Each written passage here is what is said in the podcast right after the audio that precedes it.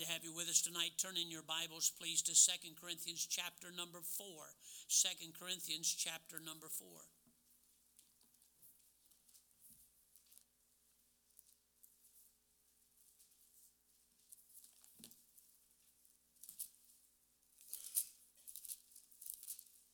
Second Corinthians chapter number 4, we'll read verse 3 and 4.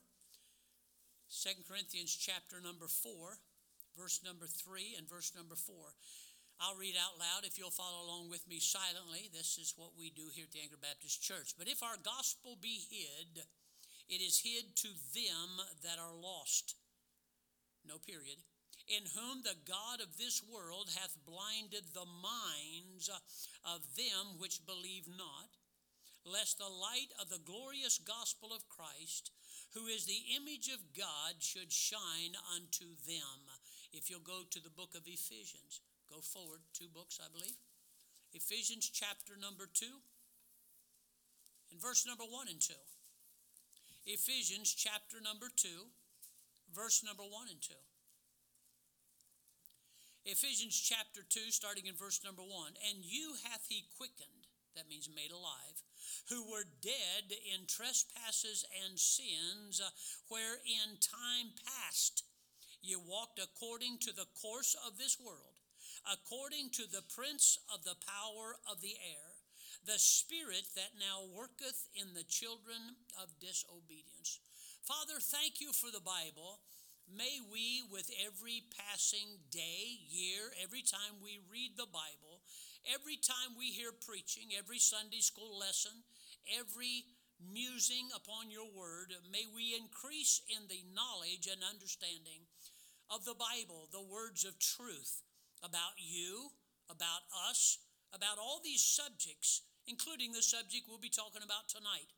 May we become wiser in these areas for our life's sake, for the cause of Christ's sake, the lives of others. Watch over us, please, tonight. Thank you for those that have decided to come here tonight. Watch over those that are not with us please also be a blessing, Lord, to those that are watching live stream, wherever they may be. And we'll thank you for it all. In Jesus' name and for his sake, we pray these things. Amen. You may be seated. We have a problem in modern day Christianity, whether we're saved or lost. Uh, so I'm not just talking about Christians.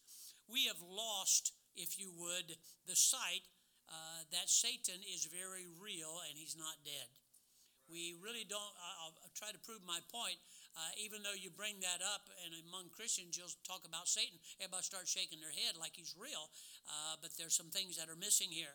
Because of this, we believe, and people talk about, how God is at fault for a lot of things.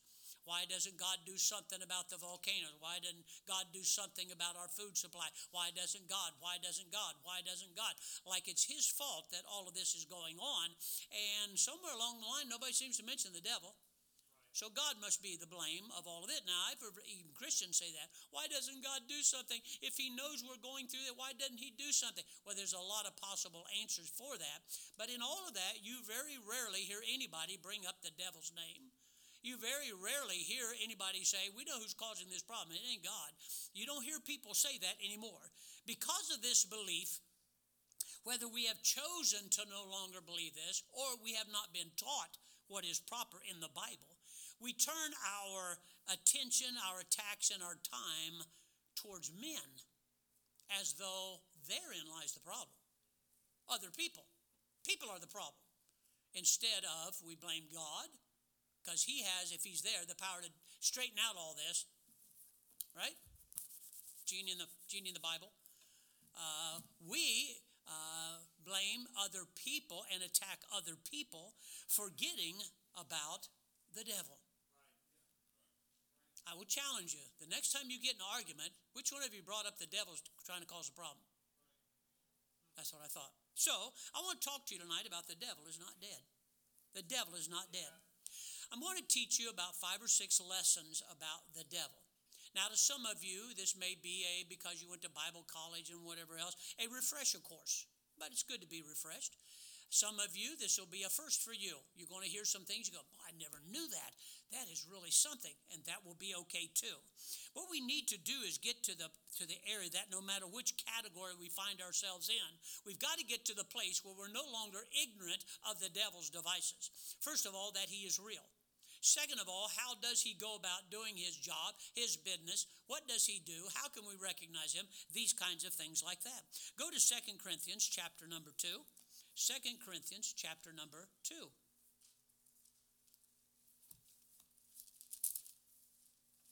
In 2 Corinthians chapter number 2, it is possible, the Apostle Paul said we should not be, but it's very possible to be ignorant, ignorant meaning you don't know, of the devil's devices. So he has a lot of devices that you'd think because of the Bible, we would have a foot up going, I know what this is all about. But somehow we're ignorant of the devil's devices. Now, normally ignorance comes from a lack of knowledge, which is exactly right. So because we're not aware and ignorant of the devil's devices, my only assumption, my only conclusion would be this we don't know our Bible very well.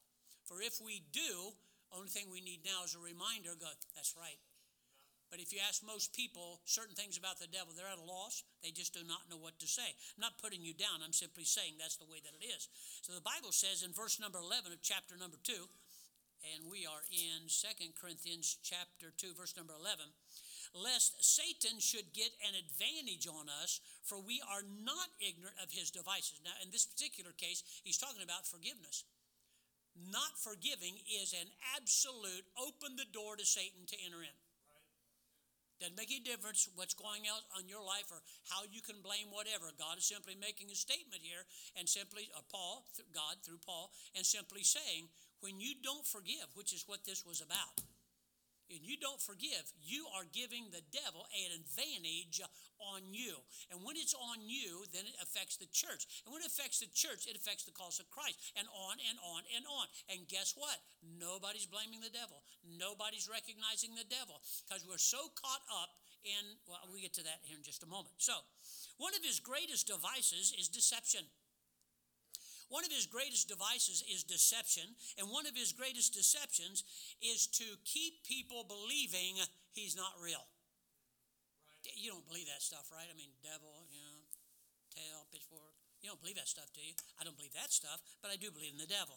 So what happens here is we, he tries to get us to believe. This is where a lot of your movies uh, about mythology, you go, boy, that sounds familiar. Opposing whoever's sitting on the throne in heaven. Yeah, it, uh, something like that in the Bible, right? Well, that's called Greek mythology. That's made up from partial truth and made into a made up story. Okay, that's where you get Thor and Loki and and uh, Father, whoever, and you you watch all those movies. I know you do. And so what happens is, pretty soon we're going like, yeah, yeah. What if that's true? You forgot who's behind all this, didn't you? You forgot who is chaos. It's not Loki, it's the devil. You understand that? And so what happens here is deception means this. Listen very carefully. Listen to deception. Deception means having the power to mislead. Deception is impress false opinions. Yeah, I can see what you're saying, but it's wrong. Somebody has the power to impress people about false assumptions and opinions. May I remind you through the only true authority that we have on this subject, the devil, is the Bible. And the Bible, beyond any shadow of a doubt, lets us know he's very real and he ain't dead. I know bad English, good theology. Turn to Second Corinthians, if you're already there. Second Corinthians chapter 4 and verse number 4. Chapter 4 and verse number 4. Well, look at verse number three. But if our gospel be hid, it is hid to them that are lost, in whom the God of this world. Now, most people that do not know their Bible at all wonder, well, that's probably God. That's not God. In this particular case, small g, God is never referred to by small g. We find out that this is the devil. Watch what it says here. Now, why would God blind the minds of people from the gospel? So we know it can't be him another reason why this can't be him. In whom the God of this world hath blinded the minds of them which believe not, lest the light of the glorious gospel of Christ, who is the image of God, should shine unto them. Turn, if you would please, to Ephesians chapter number 2. So we find out here the devil is still, right now, the God of this world. You say, God's the God of everything. Uh, yes and no. Everything will be done according to His will. The outcome's going to be exactly the way He said. But in this particular case, He's not right now the God of this world. The Bible very plainly says it is the devil. I want you to look in, in uh, Ephesians chapter number 2 and verse number 2. The Bible says, wherein in time past you walked according to the course of this world, according to the prince of the power of the air. Watch, watch. Who's this talking about? The spirit that now worketh in the children of disobedience. Well, that's not God. That's not our God.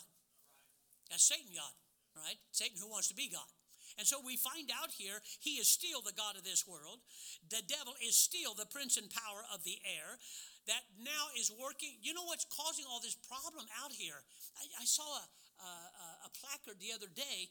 Uh, oh, I wish I could. Oh, it made me mad. I just wanted to start shooting everybody. Um, in love, in love. Um, what did it say? Woman's liver. Don't take my right to abort children, something like that. I thought, unbelievable. Who would even think of such a thing?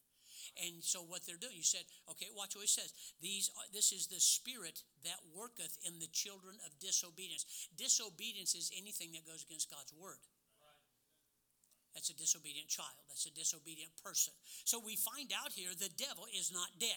Now I'm going to give you some basic things tonight about the devil. So in case you want to write this down, number one, his beginnings. A lot of people don't know where did he come from. Why did the devil? Why did the Lord make the devil? The Lord didn't make the devil. We'll, we'll learn about this right now. Go to Ezekiel 28. Old Testament, Ezekiel 28. Ezekiel chapter number 28.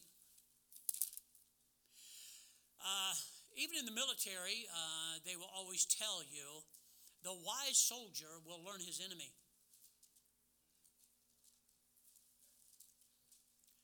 I don't care what front you're on. I don't care if you're in a tough neighborhood. I don't care if you're overseas fighting a battle. Make any difference. And the same thing in the spiritual realm. It would be very wise of us to learn about our enemy. Why does he do what he does? How can he do what he does?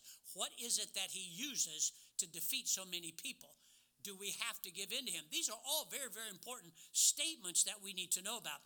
So his beginnings, no, no, no, no, no, no, no, no, not in the garden. Not in the garden. Not in the garden.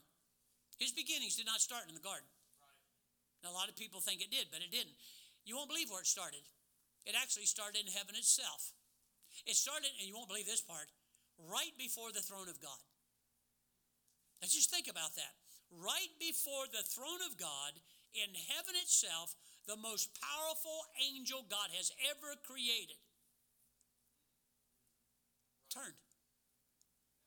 Then we wonder sometimes, why did that person just change like that? The devil himself is before the throne of God. The throne of God.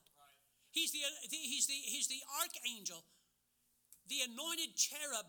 You understand this? Uh, we'll talk about everything that was in him here in a minute. Pretty amazing. God created him for that purpose.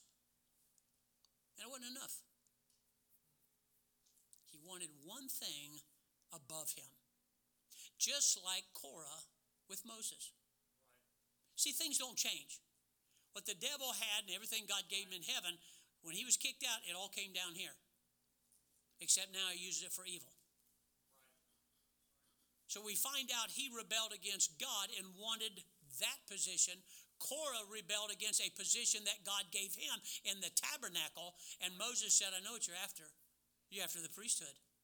So we find out when the devil came down here, all of that that he's put into our uh, culture, it, it, folks, look at me. It doesn't change. It's just new people that don't know him.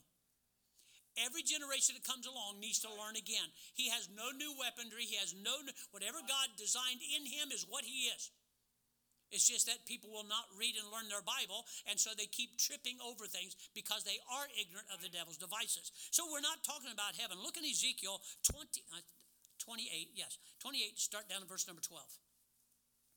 Son of man, take up a lamentation unto the king of Tyrus, and say unto him, Thus saith the Lord, Thou sealest up the sum, full of wisdom, perfect in beauty. Thou hast been in the in the Eden of the garden of God.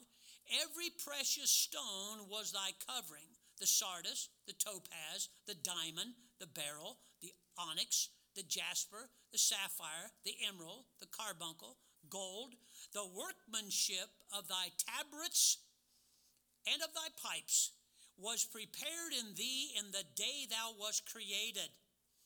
Angels are created beings. They're created beings by God. Look at verse number 14 here. Verse number 14. Thou art the anointed cherub that covereth. And I have set thee so. This is this is God talking Ezekiel talking about the devil.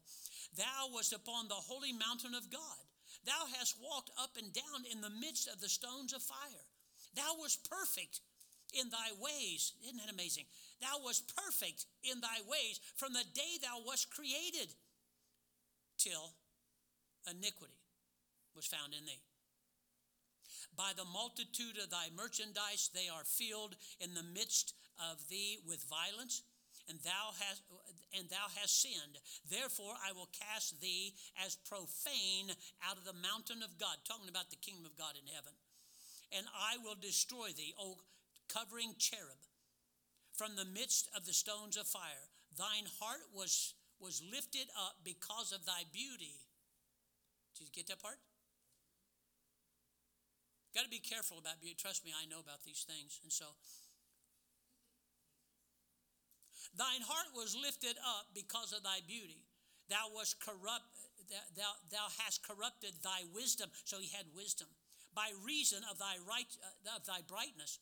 I will cast thee to the ground and will lay thee before kings, and they may behold thee.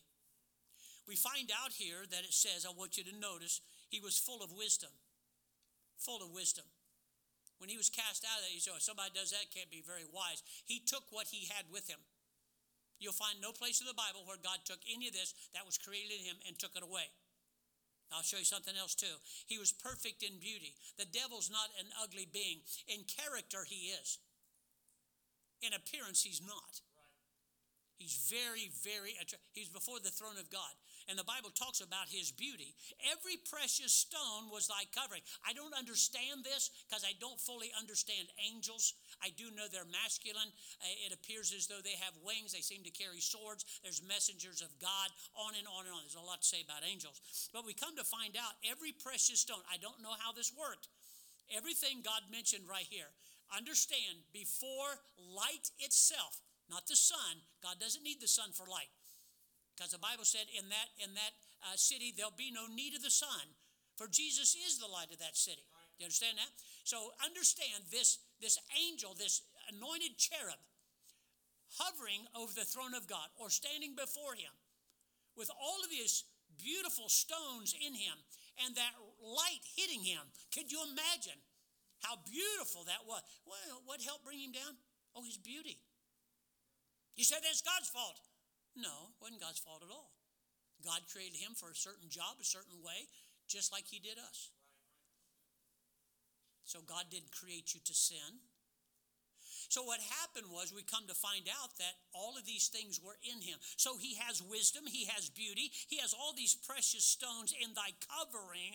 Now watch this very carefully. I was talking to someone today about music. Uh, was it you? Talking about music. Watch what it says. One of the things, thy tabrets. I didn't know what that was. Please forgive me until today. You don't either. And it's connected with and thy pipes. That's something? Was prepared in thee. So God prepared whatever this tabret is and thy pipes are. God created that in him.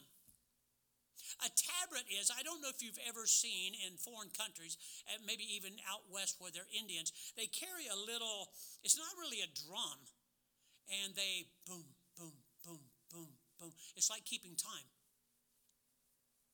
It wasn't a main instrument, it was to help keep time. It wasn't the bass and drums have become the overpowering instrument. Wonder where that all come from. Right. See, in heaven, God gave him the tabrets. And according to definition, to drum on as a tambourine, you know, a tambourine has that, that covering over top of it. It's not a main instrument, it's not much of a main instrument. And then it goes along with to accompany a pipe or a flute. To accompany. It's not the main thing. But look what's happened to the music. Right. You know where music came from? It came from God, but it was created in Him. Right. It was created to be heavenly. Right. To be heavenly, not devilish. And drums were not to be the main instrument by a long shot. We come to find out here that it was at the very least, at the very most, I'm sorry, is a simple, a, a almost a keeping time. That's what this is for. And it goes along with all of your pipes, all of the singing, the music that comes from you. So now we know more about him. Now we can see how some of that has changed, and you wonder why music plays such a big plays such a big uh, emphasis in churches and everywhere else you go. Right. What's the big deal about? Who cares what the music is? Uh, well, there's a reason for this. So watch what else it says. Thou art the anointed cherub. God anointed you specifically for that job right there. Specifically. Not a lot of jobs, that job right there. Watch this. Thou wast upon the holy mountain of God. God said here, and right there you were with him. No other angel does talk about this. Just him. Now understand, this isn't Satan yet. This is Lucifer. All right? Then it says this, thou wast, oh, perfect in thy ways. Now, I got to musing on this today, and I'm wondering if everything that he did, every place he went, is that, is that what that means, ways, or the ways that God built in him? I don't know. Does that mean wherever he went, he did things perfectly in all of those ways? Is that what? The, I don't know. It's worth studying out, though, don't you think? You see, what we have here is a real, live, real, live, not a figment of the imagination, not an evil force, not an evil spirit, a real, live, created being. An angel, but not a God. An angel, but not a God. But what, what would we just read? The God of this world. That's what he wants to be. We'll talk about that in a minute. But he's an angel, very powerful angel, but an angel at the very most. He wants to be God. He cannot be God. So we'll talk about that in a minute. All of these things God put in him and is still in him, but when he fell, now he used it in a very evil, deceptive way. It seems to be working too. I like to go to those churches that have that kind of music. You know what I'm talking about? I can really get into that. Man, they got that kind of music. I like that kind of music. Can't you see people in heaven around the throne doing this? Can't you just see that? I mean, isn't that What's happened to our music? You know what they say? Well, when you just have piano and singing and songs that, okay, the words are kind of nice, it just doesn't do anything for me. One is flesh, one is spirit. Right. One comes from the world and the other one doesn't. So let's talk about number two, his downfall. How, how did this happen? I want you to turn, if you would please, to Isaiah chapter 14. Isaiah chapter number 14.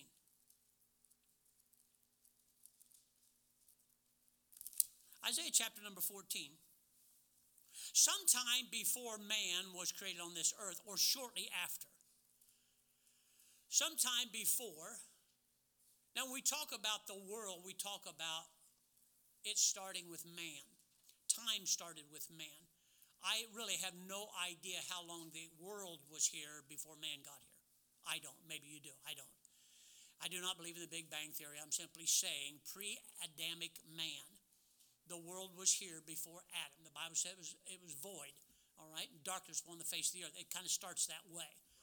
And so we come to find out sometime before man or very shortly after, we call that pre earth or pre Adamic man.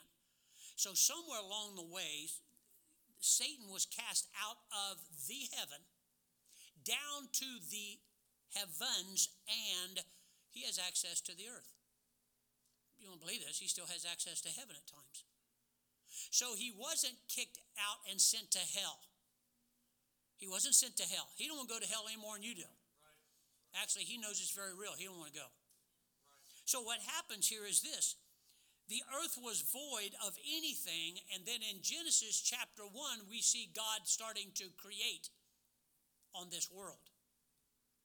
We find out all the things that he did from there. He makes man his crowning creation. Understand, the devil, if you would, back when he was Lucifer, the archangel, was right before the throne of God. You couldn't get any higher than that except to be God. And that was his downfall. Come to find out, God made man, Bible says in Hebrews, a little lower than the angels and crowned him with great glory and honor.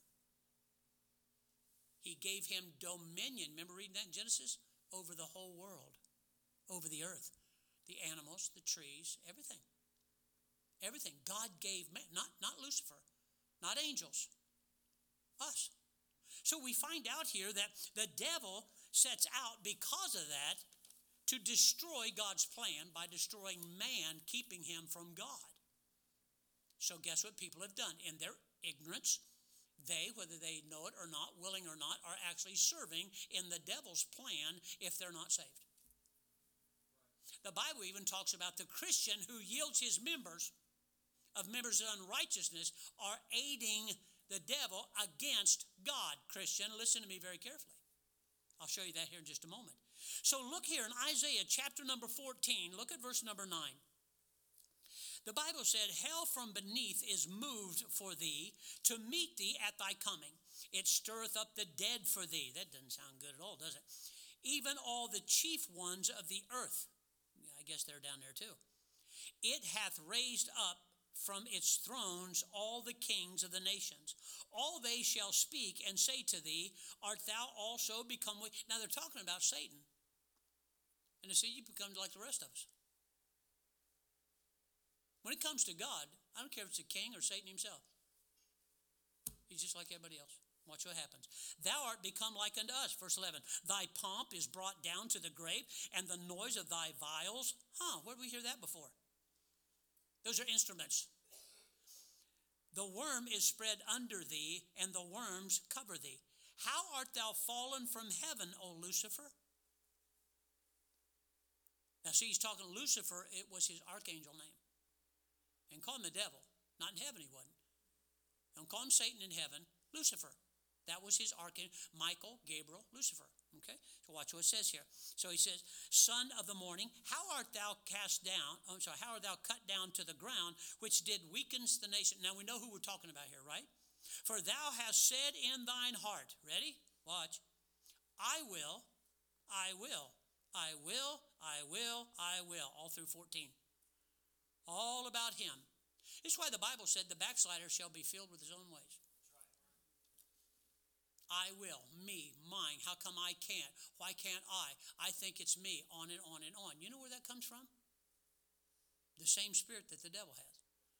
Now, watch this. He said, verse number 13, For thou hast said in thine heart, I will ascend unto heaven. I will exalt my throne above the stars of God. That's all the other angels. I will set upon the mount of the congregation of the sides of the north. I will ascend above the heights of the clouds. I will be like the Most High. See, this is man's problem. This is what the devil tempted Eve with. Yes. You knowing good and evil, you could be like gods. Do you remember that? Right. He hasn't changed. He didn't change. When that happened up there, he brought it down here, and all these 6,000 years has not changed one bit. He has no new gimmicks, he has no new deception. He just has new people, and we just keep falling for it. So, watch what happens here. Yet thou shalt be brought down to hell, verse number 15, to the sides of the pit. They that see thee shall narrowly look upon There's nothing special about this. And consider thee, saying, Is this the man? That made the earth to tremble and did shake kingdoms, that made the world a wilderness and destroyed the cities thereof, that opened not the house of his prisoners? That's him. Is this who we're talking about? We're talking about the devil. It appears as though, in these verses and some others, that angels have a free will, or at least did. Because he decided to do this. Nobody made him. He was not created to do this. He was, he was Lucifer, the archangel for the ark of God, and that was his destination. That was his design. All of a sudden, something got in him, and it's all I will, I will, I will, I will, I will. And all of it was about setting upon the sides of the north and wanted to be like or become the Most High. Remember what he got Eve on? You know good and evil. God knows you can become as gods. Boy, that, that man. If that is attractive enough for an archangel, you don't think that's attractive enough for us? So, this is what's going on here. We come to find out Satan brought all this nature with him down here. He said, I, I lift up myself, I'll set up my throne, I will be above God. The congregations uh, will worship me, I will be God. And so, the Bible, caught with a little g, he is the God of this age. So, when you fit the whole Bible together, it starts to make sense. Don't nitpick and pick pieces here and there. All the Bible fits together if you're studying and dividing it properly. That's the way it's supposed to work. So God cast Lucifer out of his position before God. He had a position for God, said, Not anymore, you don't. And his place in the heaven kicked him out of there. So we find out about Daniel that there was this great battle going on, not in heaven. There is no battle between God and an archangel. There are battles between angels, messengers of God, and evil angels that are trying to stop them from aiding us. This is what Daniel ran into for three weeks. So great was that battle with Satan that Michael had to call Gabriel, the other archangel, in order to get through. It's a huge battle going on all around us. We pay no attention to it all. You know why? Person causing my problems is, is Mullins. That's, that's, that's my, you're the one causing all my, nobody brings up the devil anymore. Right. Nobody does that. So what we have here, God redeemed man back through Christ. So we find out here that Satan uh, lost, uh, now he becomes the God of this world. I'm sorry, I just jumped. My bad. Turn to, turn to Job. I said, there are times when Satan, this, this sounds so odd to me. Why would God do this? To get glory even from him. He's going to too. Watch what he did. He actually allows Satan have access to the throne of God itself. Again, when permitted. When we find out when the other angels, or they're called sons of God, come before God, Satan was found there. Watch what it says. Go to Job, right before Psalms, Job chapter number one. Job chapter number one. Go down to verse number six, chapter one, verse six. Now there was a day when the sons of God, these are angels, not us, came to present themselves before the Lord. Satan came also among them. So there seems to be a time when they report, it sounds like, that whatever they're doing right here, they're coming before God. Satan was found there. He was there. God didn't say, What are you doing there? I kicked you out one time before. It doesn't say that. Actually, they carry on a conversation about Job. Go to uh, Job chapter 2 and verse number 1. Again, there was a day when the sons of God came to present themselves before the Lord, and Satan came also among them to present himself before the Lord. And then we find a conversation between the two of them, Satan asking permission to do certain things towards Job. So this is kind of the conversation that's up there. We find out later on in Revelation that Satan is the accuser of the brethren before God. So he goes before God and says, Yeah, that's one of yours, right? Yeah, yeah. And and and they're all saved, supposed to be living for you. Yeah, well, and I just wonder how many times when he's accusing, he's not lying. Though he is a liar and the father of it. That's why lying is so serious, and mankind has done it again. We made to us not a big deal. It's not a white lie, it's a gray lie. Maybe it's a purple lie or a pink lie. Maybe it's just polka dotted, who knows? Oh, look at him fibbing. It's a lie. Right. Do you know who the father of liars are? It's the devil. Amen. So God doesn't like that. So what happens here is simply this. We find out here he, he appears even to this day, he's allowed to come before God. Turn to Revelation chapter 12. Revelation chapter number 12.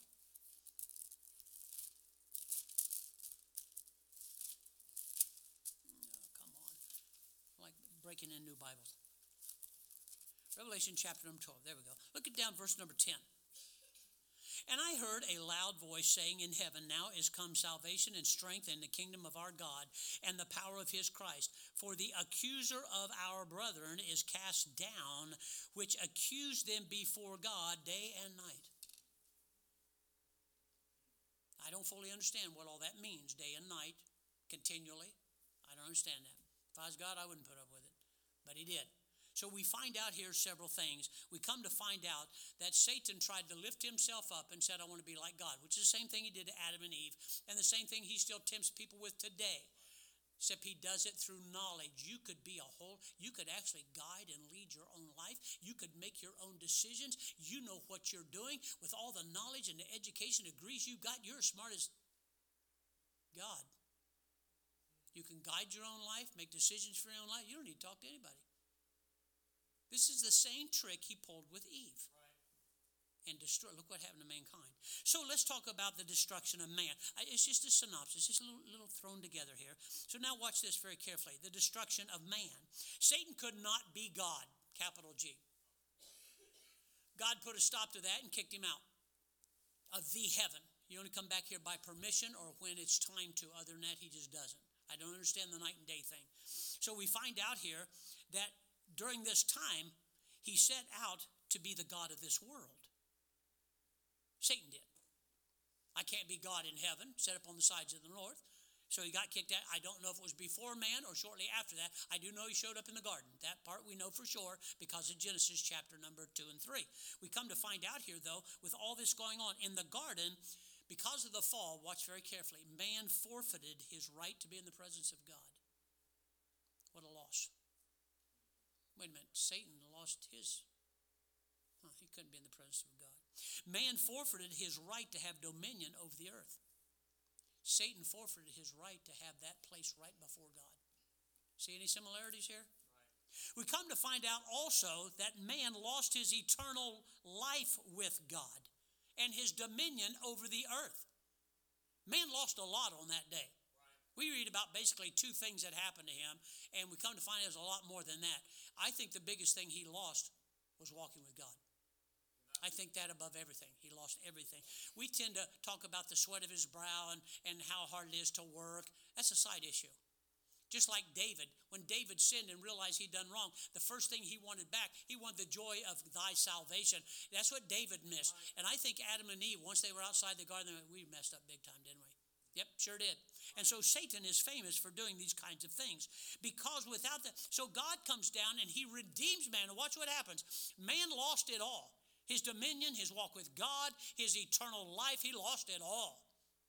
God sends Jesus Christ down. Now, all of this was planned for the foundation of the world. But he sends to die at the end of the world, the Bible says.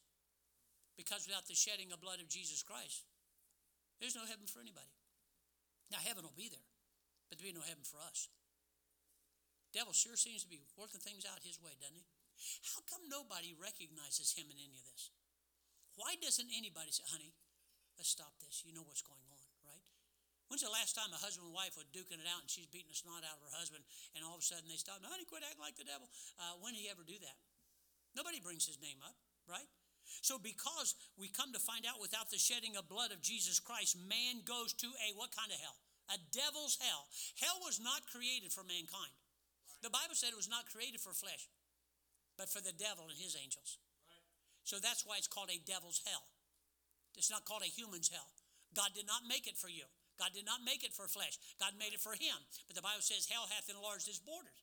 Now I don't know if that means a lot of crowd is going there, so I've got to keep increasing that, or it simply means the devil's going to be joining you down there and that's where he's going. It's the devil's hell. So we find out here the devil doesn't wish to go to hell any more than you do. So the devil wishes to stop who he can from receiving the gospel. He wishes to stop. He can't make anybody go to hell. He cannot absolutely stop anybody from believing. God created, according to Romans, a law called the will. You, you got one up here, okay? It's, it's, not down, it's not your kidneys up here. It's not here. We use our heart. Say, I just, this is what I think. No, no, you, you need to think. I want you to turn to Second Corinthians chapter 4. 2 Corinthians chapter number 4. 2 Corinthians chapter number 4.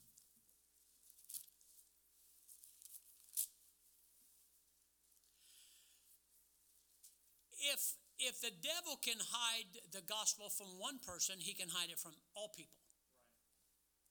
So there must be something we misunderstand here. Because it said, look what it says in verse number three and four, but if our gospel be hid, Huh? Can be hid. Then it tells us who it's hid from. It is hid to them that are lost. In whom the God of this world, we read that a minute ago, right? Hath blinded the what? Not the eyes. Eyes are one of our big problems. Well, one of mine is anyway. It's your, it's your brain, right? That's what he said right here. In whom the God of this world hath blinded the minds of them which believe not. Why would he blind the minds of them that believe not? Lest the light of the glorious gospel of Jesus Christ, who is the image of God, side note, should shine unto them. So we understand that he blinds up in here. The battle is for the mind. And the way he does that is the devil uses the world uh, get to incite your own fleshly lust. All that's in the world, lust of the eyes, lust of the flesh, pride of life, is not of the Father. So he uses that against you to excite your flesh to do stupid stuff. And when that happens, we become very carnal, fleshly. When we become carnal and fleshly, we don't think about him anymore. We want to blame people. When's the last time somebody sinned real good and you went like this? The devil's really after us, isn't he? First thing we do, why'd you do that? Right. Well, who in their right mind would get kicked out of heaven? God kicked him out. So what do we have here? He said, but in, in whom the God of this world, now the God of this world, hath blinded the mind of them that believe not, lest the light of the glorious gospel. What is the gospel? This is not the gospel. Look up here. This is not the gospel. The gospel is the death, burial, and resurrection of Jesus Christ. The gospel which saves. I'm not ashamed of the gospel, for it's the power of God unto salvation. That is the gospel. That is the gospel that we take into all the world. People today are infuriates me. We're taking the Bible, trying to teach blind, lost, dead people how to live for God. Well, let's go to Schoedinger and kick those guys in those caskets over there. Let's call them names and spit on them. They don't care. They're dead. Right. Let's teach them the encyclopedia and the Bible. They don't care. They're dead. Right. So we're talking about we, we just we've messed everything up. So what happens here is this. Then to who? Uh, uh, then to who? Oh, not only to those that are lost does he blind their minds, so they will not get saved, they could, but something, he takes this and goes, I can't serve God. Look at that. I can't go that way. What about that? I can't stop this on Sunday because my job, that. He's blinding their minds to the things of God by the world that He's the God of. So, what happens to the saved? Well, He's after them too. Now, He can't take you to hell. Once saved, always saved. You can never lose your salvation. It's impossible. If you ever lose your salvation, you could never be saved again. Hebrews said, For he will not put his son to an open shame again. One time. If the blood of Christ is not good enough to save forever, then it's not good enough to save at all. Because as soon as you got saved, you started sinning again.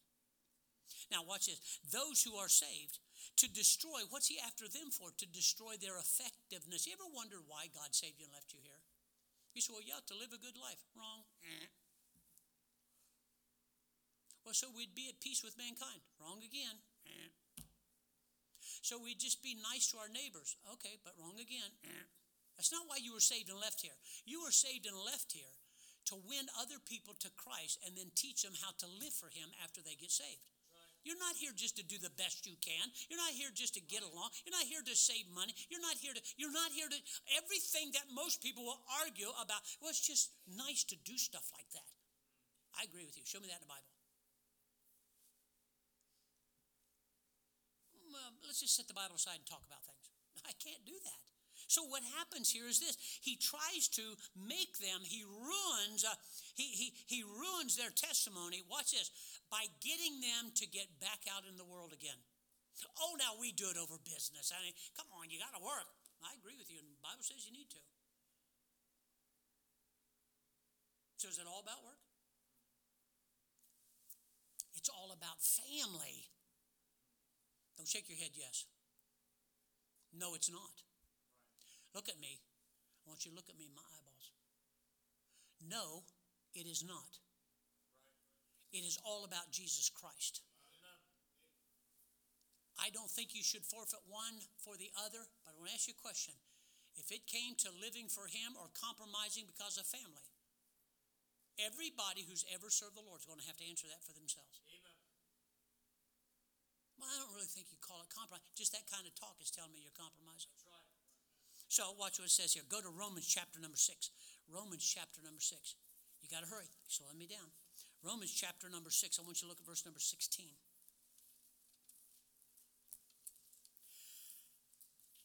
Christian, listen to me. You cannot be indwelt by a demon. Light and darkness cannot dwell together. And there's no greater light that's left here on this earth than the Comforter, the Holy Spirit of God, who, if you're saved, He is in you. He cannot leave. He is sealed there until the day of redemption. However, you can be influenced by him, the devil, and your flesh and the world. And when that happens, you actually, Christian, look at me, you actually start fighting against the cause of Christ, whether you recognize that or not. Watch what it says in, in uh, Romans chapter number 6, verse number 16. Know ye not to whom ye yield yourselves servants to obey? His servants you are to whom you obey, whether sin unto death or of obedience unto righteousness. So, which way are you going? then that's whose servant you are. Well, I haven't made up my mind. Your actions are telling you what you're doing. Right. Wait a minute, we're not done. Look at verse 17. But God be thanked that ye were the servants of sin. But ye have obeyed from the heart that form of doctrine which delivered you. That would be the gospel. Being then made free from sin. Now, see, that's where your, your modern day second and third generation Christians draw the line right there. See, I've been set free from sin. I'm sorry, there's a, there's a comma there, not a period. Became the servants of what? No, no, don't say God. Righteousness. Living right according to what God wants. Now, when you don't do that, you're actually aiding the devil. You're yielding your members to assist him, which actually fights against the cause of Christ on this earth. So, uh, let's see here. Look, verse number 19. I speak after the manner of men because of the infirmity of your flesh. For as ye have yielded your members servants to uncleanness, he's talking to Christians, and to iniquity unto iniquity, even so now yield your members servants to righteousness and unto holiness. Lost people can't do that. So he's talking to Christians. You're yielding to the wrong thing. Okay, if, if you can yield to that, then change and yield to that. You've been yielding to unrighteousness, your decision. Change and yield to that. And God lets us know look, all that's in the world's against you. All of lust of the flesh, lust of the eyes, pride, it's all against you. It's not of the Father, but is of the flesh. The Bible says so. And so we have a problem here. Please understand. We have to understand here. Go to First John chapter number 2. First John chapter number 2. Way up by Revelation. Oh, Revelation. Okay. First John chapter number 2. Go down to verse number 15. This is why God warns us about falling in love with the world. Not falling down, kissing the earth. Not, not that kind of love, okay? Look at verse number 15, 1 John chapter number 2, verse 15. Love not the world, neither things that are in the world. If any man love the world, the love of the Father's not in him. He didn't say you weren't saved. Quit telling people you love me when you're running around with the whore called the world. Don't do that. By the way, you think that's rough language. You ought to hear what the Bible talks about. That when you start cheating on God, calls you adulterers, adulterers, you're whoring in the world. God's real serious about this stuff. Watch what he said. The love of the Father is not in him. Verse 16. Why? Because all that is in the world, lust of the eye, lust of the flesh, lust of the eyes, pride of is not of the Father. So when you fall in love with the world, you fall out of love with God. Why? You can't do both. You cannot serve two masters at the same time. So then the Bible tells us, then what are we here for? To go into all the world and preach the gospel. That's our job. That's the basic job. That's the overriding job of everything we do. We are sent to open the eyes of the blind. Now, your charismatic friends talking about people who can't see physically. That's not what this is talking about.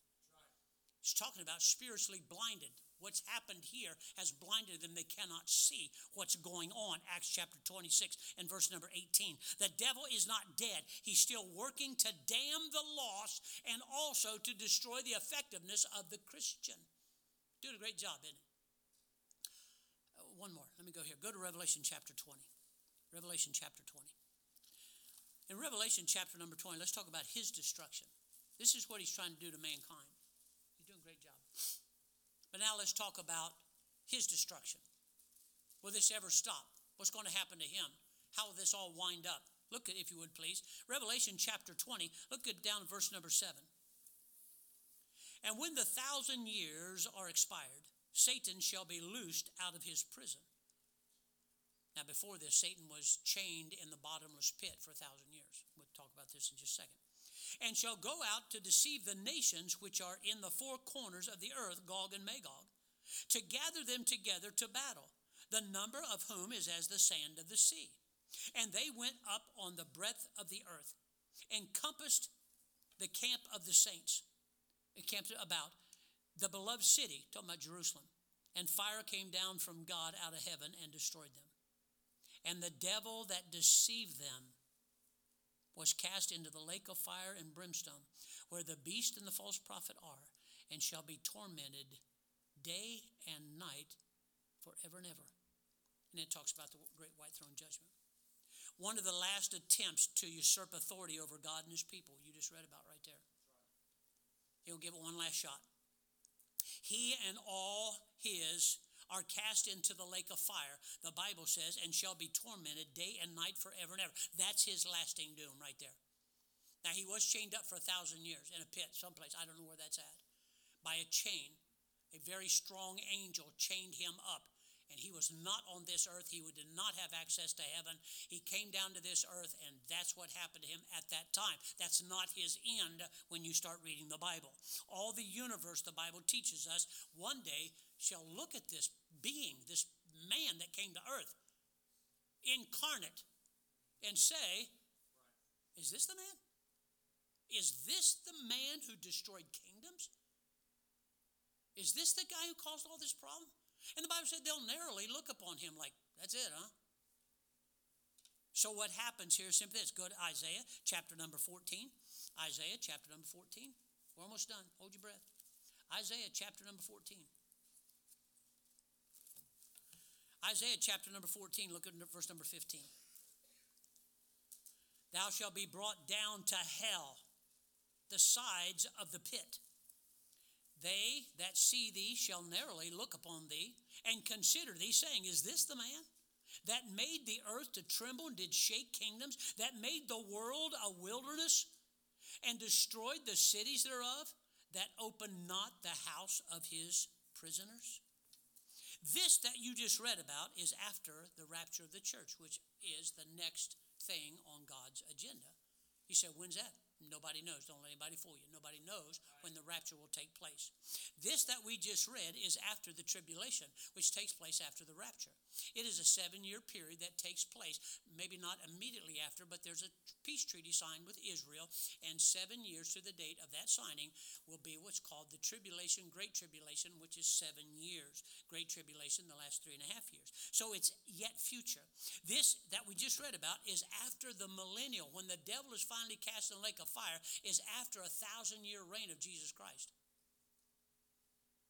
after that. So it's after the it's after the rapture, it's after the tribulation, it's after the millennial reign. This is after the battle of Armageddon. Right. Battle of Armageddon takes place in a valley called Megiddo. I guess when we go to Israel, we're going to get a chance to see that, hopefully. And uh, my daughter says it's very lush, it's very beautiful. Kind of makes sense, doesn't it? Everything the devil touches, he corrupts and ruins and makes ugly, doesn't he? And there'll be a battle there, and the Bible said every, every nation in the world will be involved.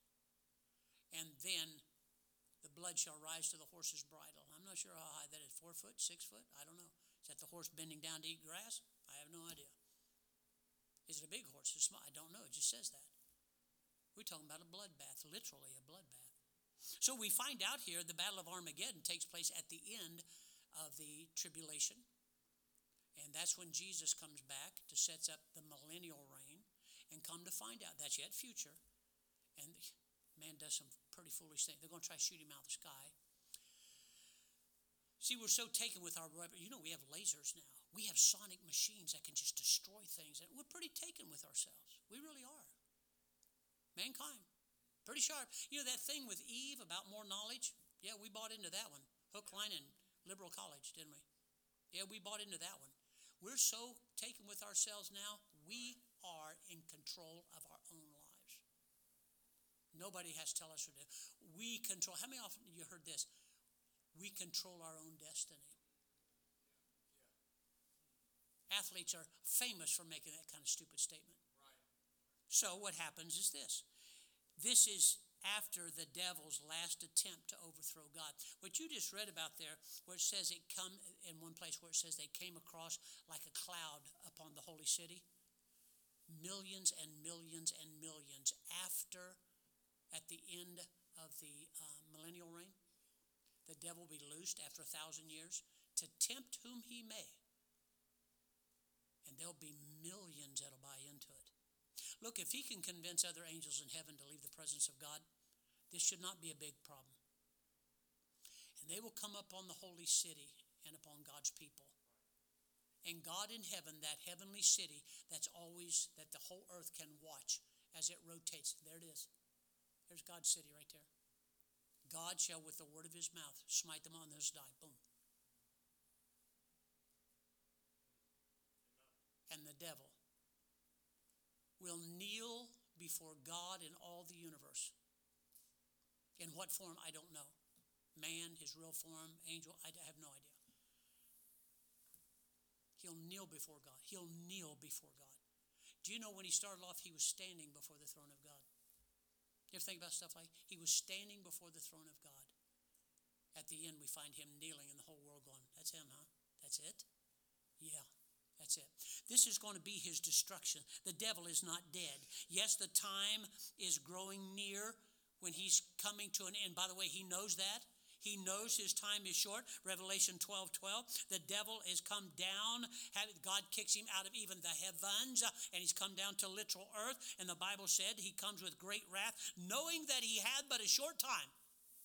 I got to hurry and deceive as many as I can. I have to destroy as much as I can, which is what he does. The devil promises life and cannot do it. He destroys. He causes ignorant Christians to fight flesh against flesh instead of fighting a spiritual battle. Right. When I counsel couples all the time, that never comes up. He did, she did, I can prove, no, you can't. How come? I don't know. Nobody brings up the devil. Nobody does that. Nobody ever has. In all these years, nobody said, Preacher, I know the problem. They'll say, My weakness was this, or I didn't mean to do that. But nobody brings up the devil. He is the instigator. The Bible said in Ephesians 6:12, "For we wrestle not against flesh and blood." Christian, listen to me. We're not I don't care how purposeful it is. You're not fighting against other people. Right. Other people are being manipulated by the things of the world to get people to do what the devil would like. For, it's their final decision. But they did it. But the Bible said we fight against principalities, against powers, against the rulers of the darkness of this world. That's what we fight against, not each other. So, what is the first thing we do when we're upset? We attack a person or a people. But they're the ones to blame. Why would anybody do that? Why would Eve fall for this of her own decision? Well, it was finally her decision, but there was an instigator. So we kind of find out the devil is not dead. Father, thank you for the